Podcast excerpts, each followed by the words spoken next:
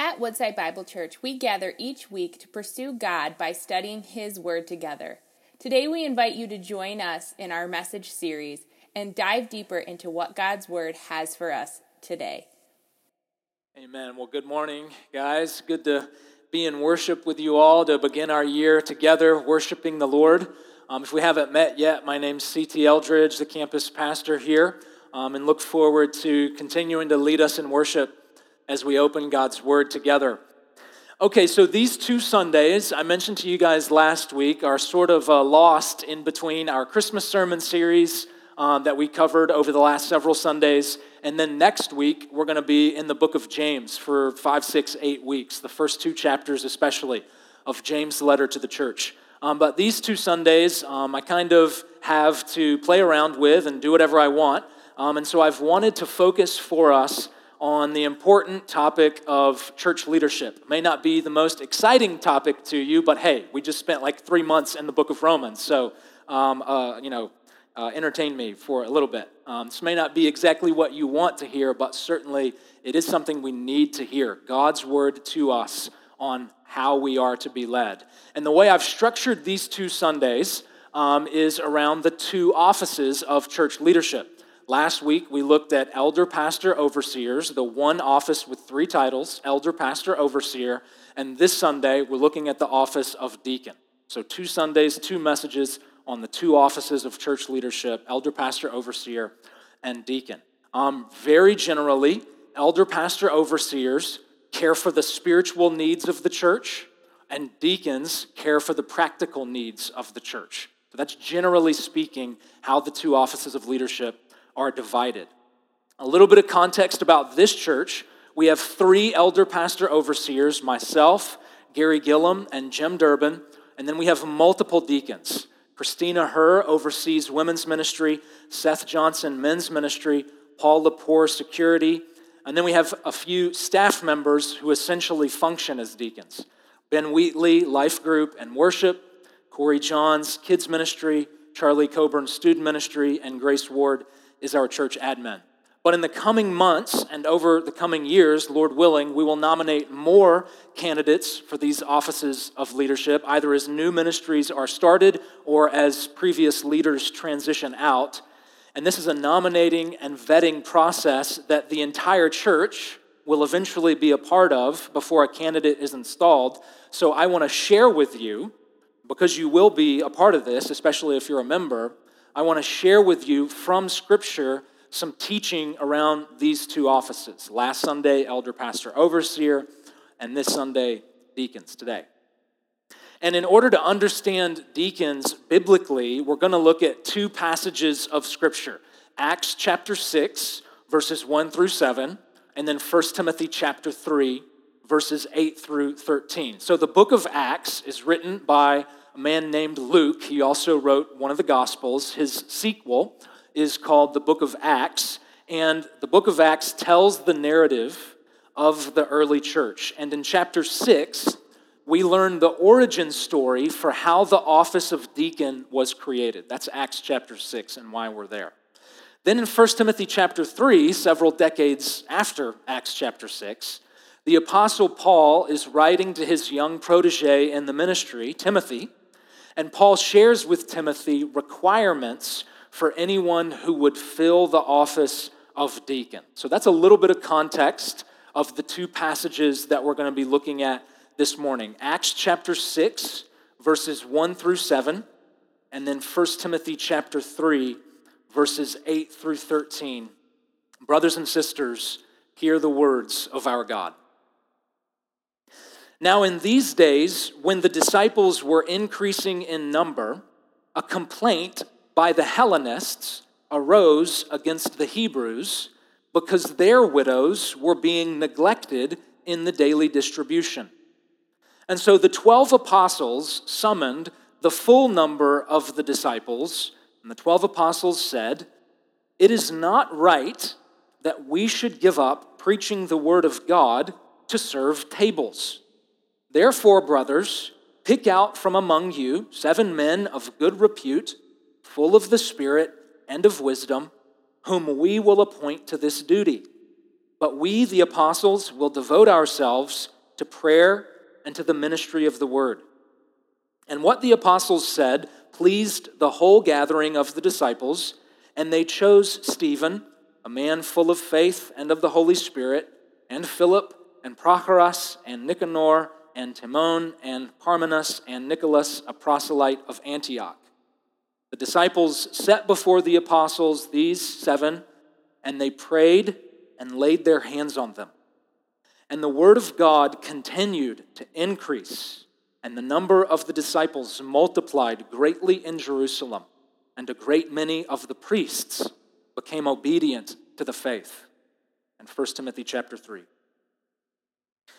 Deacons likewise must be dignified, not double tongued, not addicted to much wine, not greedy for dishonest gain they must hold to the mystery of the faith with a clear conscience.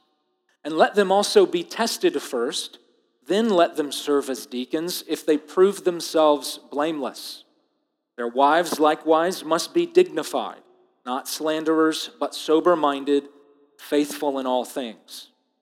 Let deacons each be the husband of one wife, managing their children and their own households well. For those who serve well as deacons, gain a good standing for themselves, and also great confidence in the faith that is in Christ Jesus. This is the word of the Lord. Thanks be to God. One of the requirements to become a U.S. citizen, if you aren't naturally born a citizen, is to take a civics test. So, this is a test that includes questions about the United States history, geography, economy, and our leadership. I thought about this test this week as I was preparing for this sermon, so I went onto the Immigration Services website and I saw that you can take a practice test. Anyone can take a practice test for a U.S. citizenship. It's only 20 questions, multiple choice, and I am as American as it gets, so I got this, right?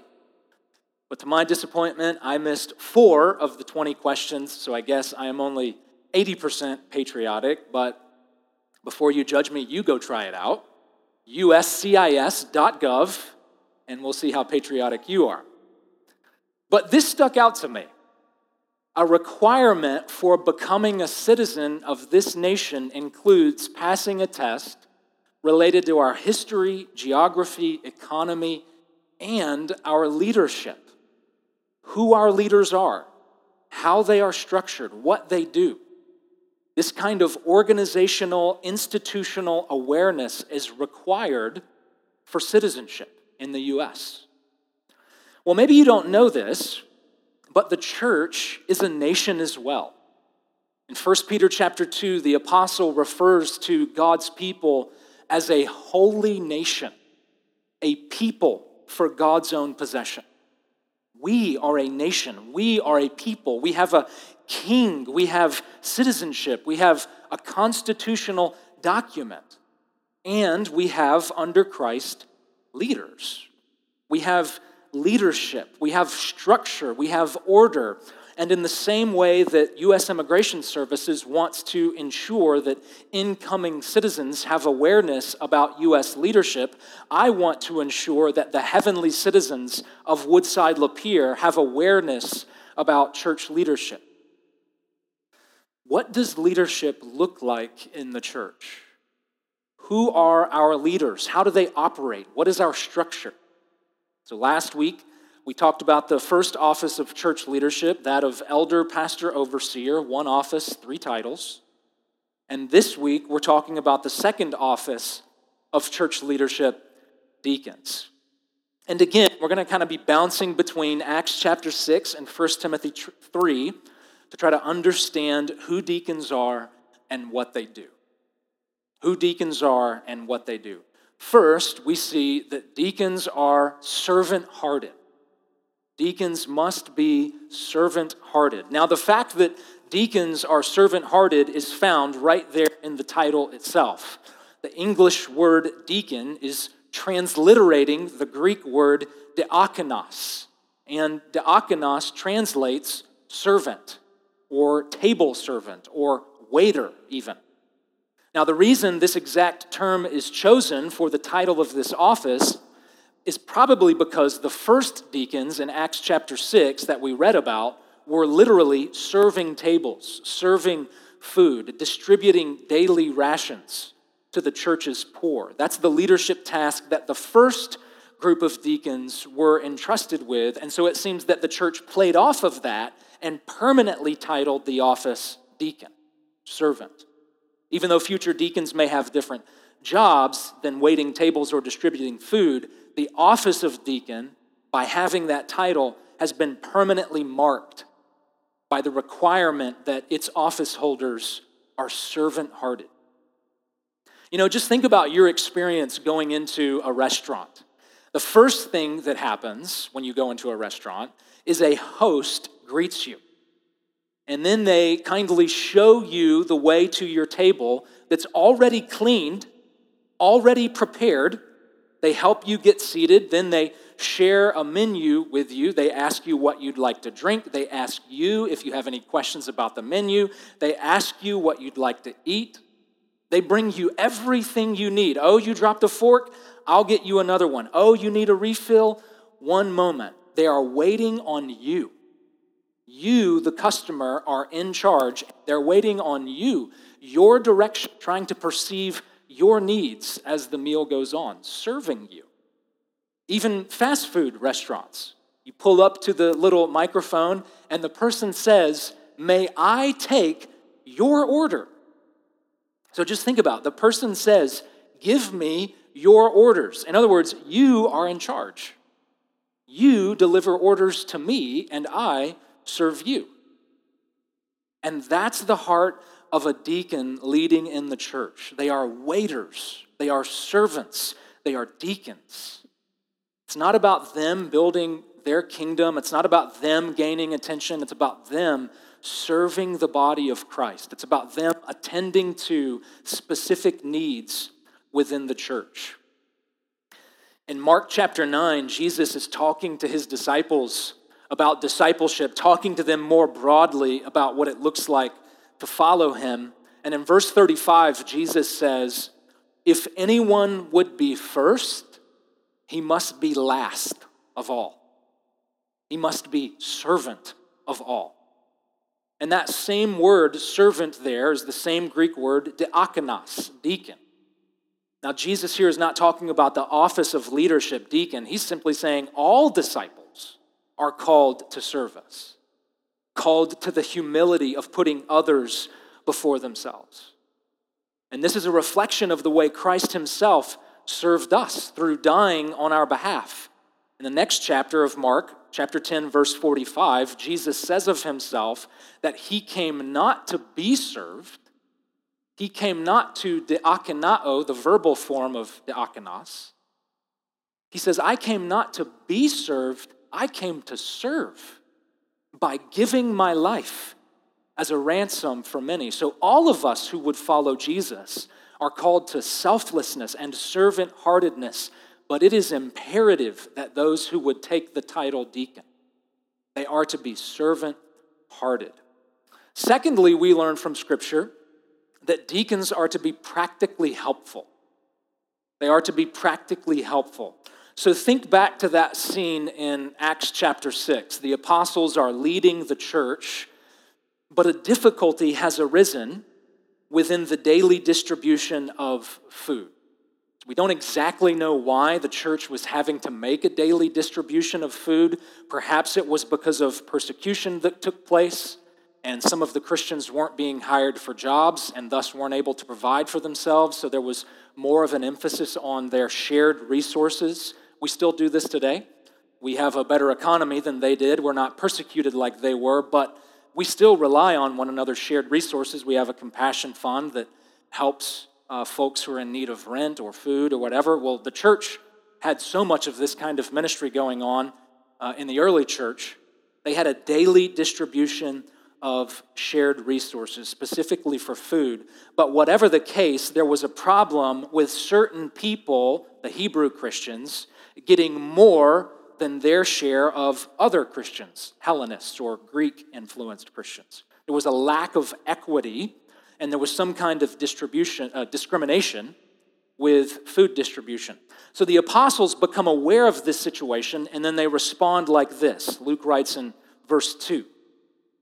He says, The 12 apostles summoned the full number of the disciples, and they said collectively, the apostles did, It is not right that we should give up preaching the word of God to serve tables. And then later they go on in verse 4 Instead of serving tables, we will devote ourselves to prayer and to the ministry of the word.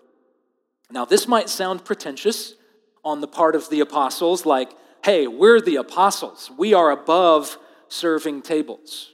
But I don't think that's true. The apostles aren't being pretentious. Instead, they're prioritizing the main things God has called them to, namely the ministry of the word and prayer. So they're not saying there's anything degrading or ignoble about serving tables. It's just that that's not what God had called them as apostles to do. So they say, hey, we need another group of leaders who can focus on the practical needs of the church in the same way that we care for the spiritual needs of the church. And thus, the office of deacon was created. Now, we don't have apostles anymore like they did in the New Testament, but there is a corollary between the role of the apostles in the book of Acts and the role of elder pastor overseers in the church today. Elder pastor overseers, the office that myself, Jim, and Gary fill, we are to focus on the ministry of the word and prayer, seeking to oversee the spiritual condition of our church and shepherd us into the green pastures of God's word. That's our focus. But that doesn't mean that the church only has spiritual needs. We have many different practical needs. So, for example, we have the practical need of safety and security at our church. We need our church to be safe, especially when it comes to children. And so, for the last several years, Paul Lepore has served over that area of practical need. And you know what? I don't think a second thought about safety and security at our church. The only thing I think about it is Paul has got it taken care of. And then I move on. Not a second thought. And that's exactly how it's supposed to be. Another example of this is music. We have the practical need to be led musically in the worship of God. So every week I do meet with Ben to plan our worship services, selecting songs, putting everything in order, trying to figure out the different elements of our worship. But after that, not another thought. Ben entirely leads out, serving us by providing musical accompaniment for our songs of praise. So I thought about this as an example. I'm sure you guys can think of a time when you've been stretched thin. Perhaps it was when you were traveling over the holidays, over the river through the woods to grandmother's house. We went. You were driving the family vehicle, but you also needed to navigate so that you would know where you're going. So you do what we all do, not supposed to do, but it's what you do. You get out your phone. You're looking at your map, and you're distracted from the priority of driving your car. And then you get into all sorts of trouble. So, what you need is someone to serve you with the correct navigation information so that you can keep the main thing the main thing, namely driving and not crashing. You need a partner to come alongside you in order to fulfill the varied needs of traveling, both driver and navigator. Now, this is a simplistic example, but it helps illustrate the situation here. Elder, pastor, overseers have got to prioritize the ministry of the word and prayer, and thus they can't be serving tables or taking care of security or providing musical leadership. Instead, we need this partnership of leaders carrying out the varied needs of ministry, both spiritual and practical. And that's exactly how Jesus has set things up.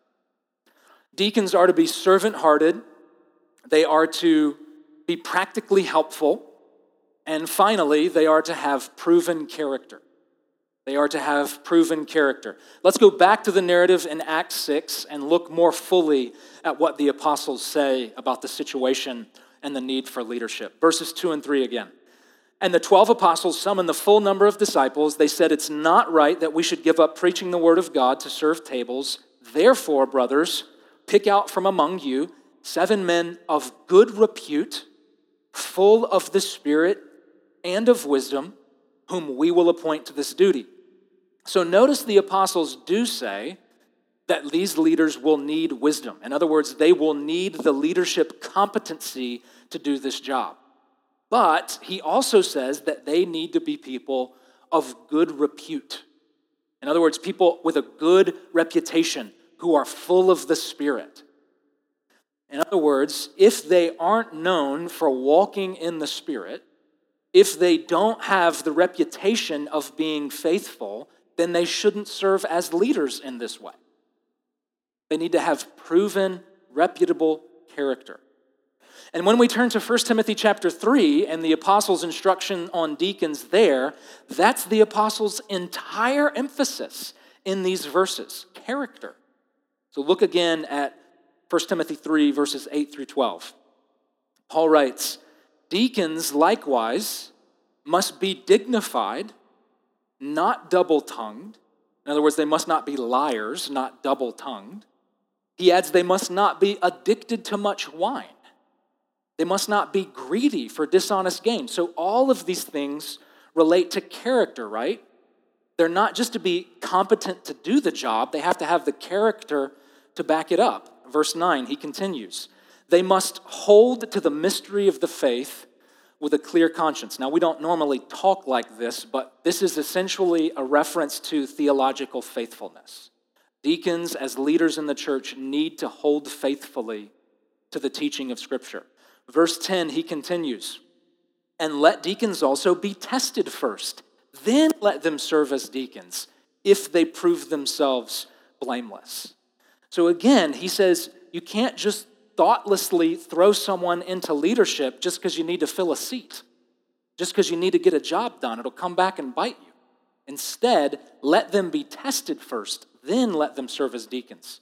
He continues in verse 11 Their wives likewise must be dignified, not slanderers, but sober minded, faithful in all things. Now, I, along with many other Greek experts, think this verse is better translated the women deacons must be dignified and so forth, as opposed to their wives. But regardless, and we can talk more about that later if you want, it's still an emphasis on character. They are dignified, not slanderers, sober minded, faithful. And then verse 12, he says, Let deacons each be the husband of one wife, managing their children and their own households well. So, as he did for elder pastor overseers, Paul says that if deacons are going to lead in the household of God, then they need to have proven themselves as leaders in their homes first. They need to have proven themselves in this way. Deacons must have proven character. And how many times has this been proven true for us, whether in church or in broader society? There's a highly skilled sports coach, there's a powerfully effective politician, there's a brilliant entertainment performer, perfectly competent to do their job with excellence, but their character is lacking and it ruins the whole thing. So, of course, we want gifted leaders. Of course, we want people who can get the job done. But the apostle here is repeatedly stressing that when it comes to leadership, character over competence all day long. I don't care how gifted you are, how impactful you are, it all comes crashing down if you don't have the requisite character to back it up. In and of itself, there's nothing wrong with power. In and of itself, there's nothing wrong with authority, with leadership, with influence. The problem is when those things are put in the wrong hands. And so Jesus has made it perfectly clear through his apostles leaders, in this case deacons, must have proven character. So, citizens of heaven, you who have trusted Christ and belong to his kingdom, my hope is that these two messages on church leadership have been helpful for at least orienting you to the leadership structure that Jesus put in place for his people. There's so much more that we could say, but hopefully these sermons have given you at least a framework so that you can pass the 20 questions multiple choice kind of thing. Hopefully, they've given you something of a framework for who our leaders are and how they lead us. We're cared for spiritually and we're cared for practically by elder, pastor, overseers, and deacons, respectively. And having reflected on these things the last couple of Sundays, it's a perfect time for us to share in the Lord's Supper together, communion. Because, yes, we have leaders in the church, but ultimately, Jesus is our senior pastor. 1 Peter chapter 2 verse 25 says that Jesus is the shepherd and overseer of our souls. He is our Lord and he is our leader and he shows us how to lead. And it's not by hogging all of the glory for ourselves. It's not by clinging to all the power we possibly can. No, true leadership happens through selfless service, through sacrificial love, through humbly putting others before ourselves. And that's exactly what Jesus did his entire life and most clearly in his death. His body was broken, his blood was spilled in order that we, his wandering sheep, might secure our place back in his flock. His body was broken, his blood was shed, so that we, who were strangers and aliens, may become citizens of heaven and secure our place in God's kingdom. So, if that's you, if you are trusting in Jesus' death on behalf of broken sinners like me and you, then this meal is for you. Let's eat and drink to the glory of our Savior King. But if that's not you, if you're not trusting in Christ, then I encourage you not to take part in the bread and cup and instead use this time to ask yourself who is a more compelling leader than Jesus? If you're not trusting in Jesus this morning, I encourage you to use this time to reflect on that question. Who is a more compelling leader than Jesus?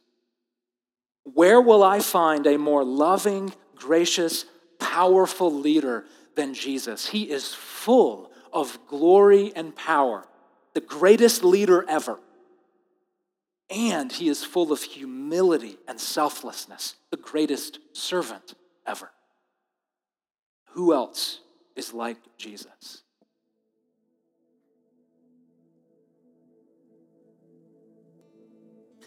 Our Father in heaven, we thank you, God for Jesus' broken body and for his shed blood, securing our place amongst your people, securing our place in your family. Father, we are not marked by a pretty flag. We are not marked by a piece of paper certifying our citizenship. We are marked by the cross. It is only through Jesus' act of selflessness that we could find our place back in relationship with you and amongst your people. So, God, we proudly, as Paul said, proclaim the Lord's death as we eat and as we drink. And Father, I pray that these symbols wouldn't just be food and drink that we physically ingest, but may it be food and drink that nourishes our souls and forms us more and more into the image of Christ, Him who is our Lord and Him who served us. Father, we sing this final song as a prayer, and we ask that you would hear us. In Jesus' name, amen. Thank you for joining us as we study God's Word together. We would love to hear how God is moving in your heart and get you connected into the Woodside Bible Church family. Head over to woodsidebible.org/connect to introduce yourself to us today.